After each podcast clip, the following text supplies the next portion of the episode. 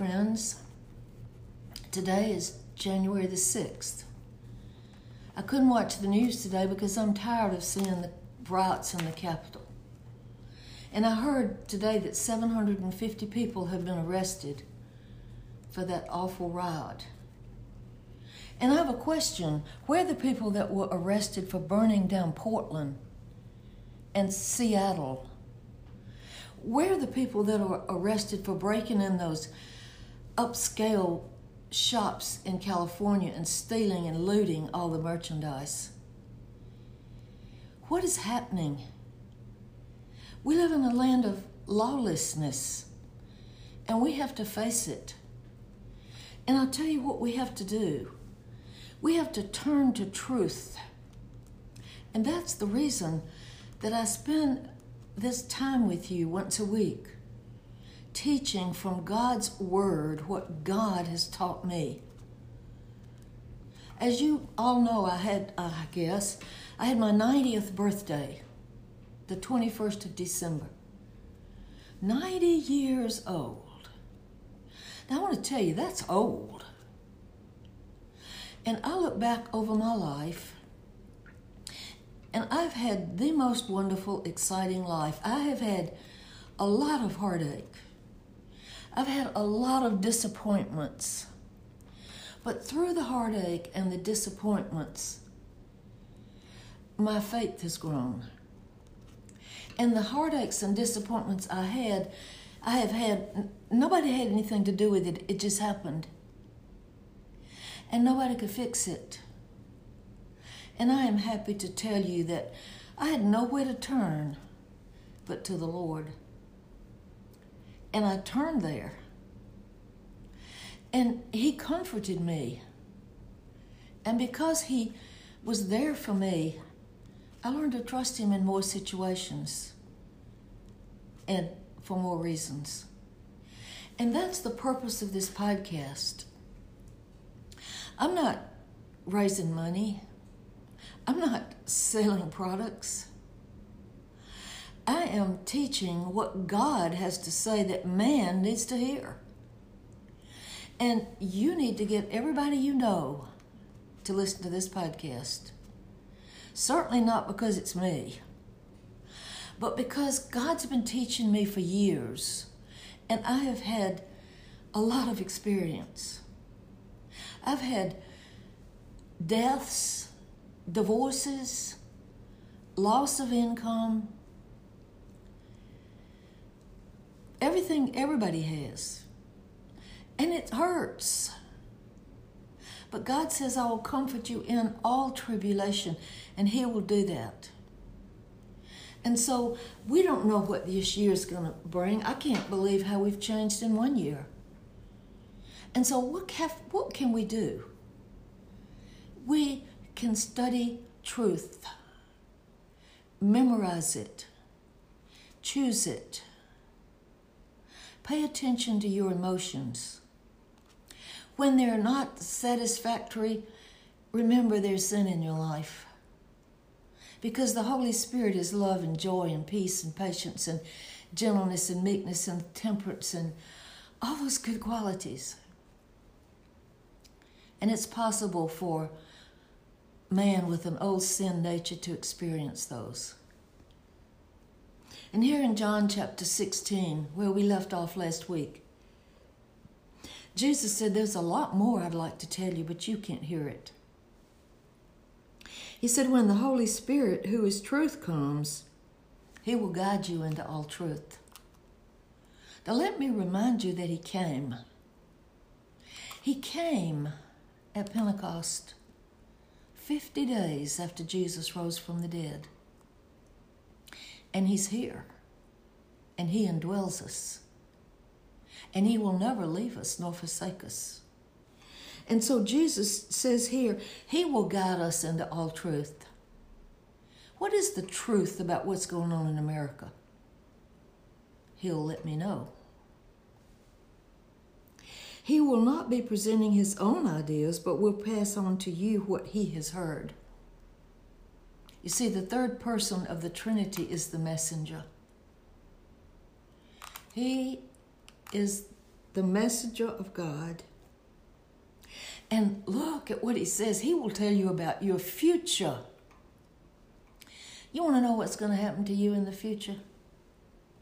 He will praise me, bring me great honor by showing you my glory. I have an Alexa that I got for Christmas last year, and I love it, or two years ago. And when I go to bed at night, I have certain hymns that I like to hear before I go to sleep. And, and I play the same ones every night. And I've added one, and it's the Lord's Prayer, sung by Andre Bocelli, backed up with the Mormon Tabernacle Choir. It is it's a magnificent piece of work. And as I listen to it, Bocelli blasts out Thine is the kingdom and the power and the glory forever and ever. And I just lay in my bed with all the lights out, tucked under my cozy cover, and I get goosebumps because this is his kingdom. And he does have the power. And he will receive the glory. And I was thinking, he came as a servant. He was abused and, and mistreated, yet he died for those that beat him. He suffered that we might have life. But when he comes back, it's a different story. He's coming back as the king, the king of all kings. And the Holy Spirit can teach us that. If I tell it to somebody who isn't born again, they look at me like I'm crazy. You're one of those fanatics. Yeah, I am. I'm a fanatic about the truth. And Jesus says, All the Father's glory is mine. And this is what I mean when I say that He will show you my glory. In just a little while, I'm going to be gone. And you will see me no more. But a little while after that, you will see me again. What is he saying? He's saying, I'm going to die and I'm going to rise from the dead, and I'm going to come back, and I'm going to walk with you and talk with you. And you'll see the nail prints in my hands and this pierced side. And I'll talk with you and eat with you and walk with you. Do you know what that tells us? We'll talk and walk and eat in our resurrected body because we'll be like him. Now, these disciples had left their families, their, their businesses, they'd left everything to follow him. And he's saying, I'm going away. You won't see me anymore. But a little while you'll see me. So the disciples, now they didn't have the Holy Spirit living in them. Pentecost had not yet come. They, they looked around and they said, what is this about going to the Father? We don't know what he means. Now, look at the difference in you and me and the disciples. We have information and we know what he meant because we know he rose from the dead and he walked with them. They didn't know that. And so they said, We don't know what he's talking about. And Jesus realized they wanted to ask him, so he said, Are you asking yourself what I mean?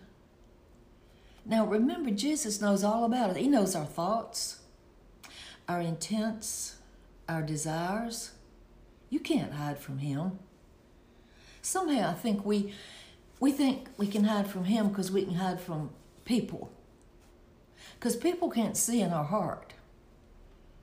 But Jesus sees inside of us. And then he said, The world will rejoice over what's going to happen to me, and you will cry. Once again, they didn't know. We know. We know that he's going to be crucified. And the people will be so glad to be rid of him. And frankly, I believe in the rapture of the church, and I believe that the non Christian will be so happy that we've gone. They won't know what happened to us. But they'll say, well, how about that? We don't have to put up with them anymore. That's what they'll say. And then Jesus said, Your weeping will suddenly be turned to wonderful joy. What is he talking about? In parenthesis in my Living Bible, it says, When you see me again. When did they see him? They saw him when he walked with them. It will be the same joy as that of a woman in labor when her child is born. Her anguish gives place to rapturous joy, and the pain is forgotten. I just love that. And you know, we live in a time of labor today. They labored then for his return. We're laboring for his return. And it is true, when you have a baby, it hurts. But when that baby is placed in your arms, it's funny, the pain is gone out of your mind. I don't think that if the knowledge of the pain remained, there'd be but one child to every family. And God uses illustrations that you and I can vividly understand. He said to those disciples, You sorrow now, but I'll see you again, and then you'll rejoice. And no one can rob you of that joy. The joy is unspeakable that God gives. And once again, I keep repeating myself because I want you to know you can have tears in your eyes and joy in your heart when you know truth. I don't think you can prevent tears. You would be stoic and cold and hard. And some people, when they come over to visit with me, they start to cry and they're embarrassed. And I like to say, don't be embarrassed. Tears are from God. It's, it's in a sense a release of the pain that's in your heart. But the joy that God gives is unspeakable.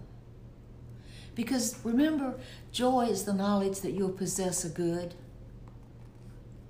This is something bad but God will make something good happen to me because of the bad. And he said, At that time, you won't need to ask me for anything. You can go directly to the Father and ask Him, and He will give you what you ask for because you used my name. I was speaking at a Bible class one time, and, and a lady in the class said, Why do you always close your prayer in Jesus' name? frankly, I was real shocked that she was in that Bible class and she had to ask that question. You see, it's because of Jesus' death on the cross that I have access to God the Father. And I can pray directly to Him.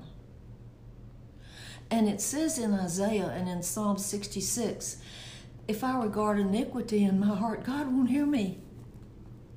Iniquity is selfishness. I have to have a clean heart. When I bow my head and close my eyes and talk to my Father in heaven, and then He listens. You see, Jesus hadn't died when He spoke these words. But He said, The time is coming when you can go straight to the Father. Can you believe that you have access to God the Father? If you had access to the President of the United States, you'd feel really special, wouldn't you? Well, you have access to the King of Kings and the Lord of Lords. He said, You haven't tried this before, but begin now.